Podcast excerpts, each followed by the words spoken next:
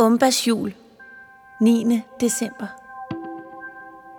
Da de kom i skole mandag, var alle børnene helt euforiske, men også meget koncentrerede. De følte, at Bartolin Fyrkat havde givet dem en vigtig opgave, og de havde lovet at passe godt på hinanden og hjælpe sad. Så da Umba hjalp til med lidt magi, så alle løste deres meget komplicerede matematikopgaver i en ruf, og derefter skrev smukke juledigte til Yvonne, så der var en sidrende intensitet af kærlighed og koncentration i klasselokalet, så måtte Yvonne kapitulere. Hun stirrede frem for sig, helt lamslået over, hvor dygtige hendes elever var, og hvor dejlig en ro der var sådan en mandag morgen. Og så begyndte Yvonne at græde. Hun græd ikke bare, hun hulkede, så tårne sprøjtede ud til alle sider. Børnene blev helt stille og kiggede på hende. Hvad er der galt, Yvonne? Og Yvonne græd og fortalte, at hun lige var blevet skilt fra sin mand. Og hun var så ked af det, hvis det var gået ud over dem, og hun havde været lidt for skrab. Det havde hun været. Men alle tilgav hende med det samme. Og hun sagde, at det var ikke let at være voksen, og hun havde brugt al sin energi på at prøve at få dem til at være stille, og prøve at få dem til at lære noget, og være søde og gode ved hinanden. Og i dag var det som om, at de både lærte noget og var søde og gode ved hinanden, og så havde hun tid til at mærke efter. Og så kunne hun bare mærke, at hun, hun var så ked af det. Det bliver slet ikke jul for mig i år, sagde hun. Jeg er helt alene. Min kæreste er gået fra mig, og, og alle mine venner har så travlt. Børnene kiggede på hende, og Umba sagde, Jamen Yvonne, du har da os. Og straks løb 28 søde børn op og krammede Yvonne og kyssede hende, og, og så sagde de, nu skal du bare tage det helt stille og roligt, Yvonne. Nu sørger vi for, at du får en rigtig god dag. Og så blev der lavet julepynt, ligesom hjemme hos Umba. Og der blev hængt lys og girlander op, og aldrig havde klasselokalet set så smukt ud. Og så lavede de en kæmpe bunke julepynt, Yvonne kunne få med hjem. Og Umba tryllede risengrød frem til frokost. Alle smed deres triste madpakker ud. Og Yvonne sagde ingenting. Hun sad bare stirret stirrede frem for sig med et saligt udtryk, som om hun var midt i en drøm. Så var de helt stille, mens de spiste risengrød, for de vidste, at det kunne Yvonne bedst lide. Og da Yvonne gik hjem fra skolen den dag, var hendes taske stop fuld af breve, hvor der stod, vi elsker dig, Yvonne. Tak, fordi du er sådan en god lærer. Hun smilede og tænkte, at det hele ikke var så slemt endda.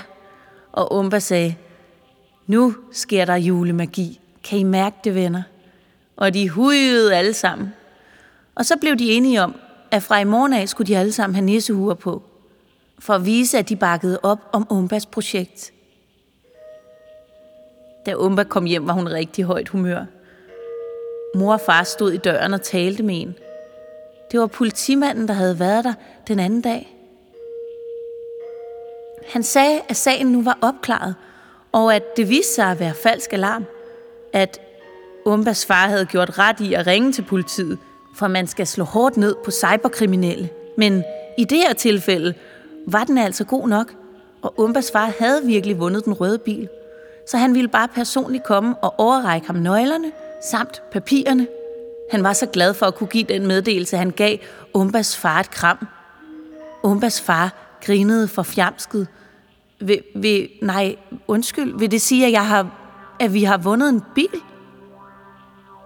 Det gør det, ja, sagde politimanden, der var mest vant til at give dårlige nyheder til folk. Så skal det nok blive jul i år. Og så sprang han ned ad trappen i fuld firspring. Umba nåede lige at råbe efter ham. Hey, politimand! Hvad med hende, den mærkelige dame, der kom med nøglerne? Sidder hun i fængsel? Nej, hende har vi sluppet fri, sagde politimanden. Hun var helt uskyldig. Stakkels dame. Godt, hun er blevet renset. Og så sprang han videre ned ad trappen i fire spring. Vi har vundet en bil, sagde Umbas far. Jamen, skal vi ikke tage en tur? Jo, sagde Umba. Og så satte Umbas far, mor og Umba sig ned i den nye bil og kørte en lang tur med vind i håret. Det var en åben sportsvogn. Den passede sig slet ikke til vinterværet. Men Umbas far var lykkelig. Han havde altid drømt om lige præcis sådan en rød sportsvogn. Åh, sagde Umbas mor. Hvor er det dejligt. Ja, sagde Umba. Og så begyndte det at sne. Ikke fordi Umba tryllede det, men fordi, at nu kom den første rigtige julesne.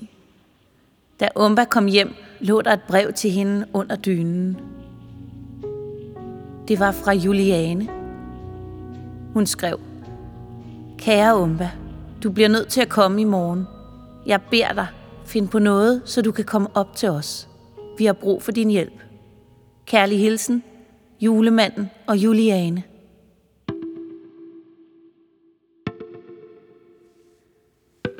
Her slutter dagens afsnit af Umbas jul.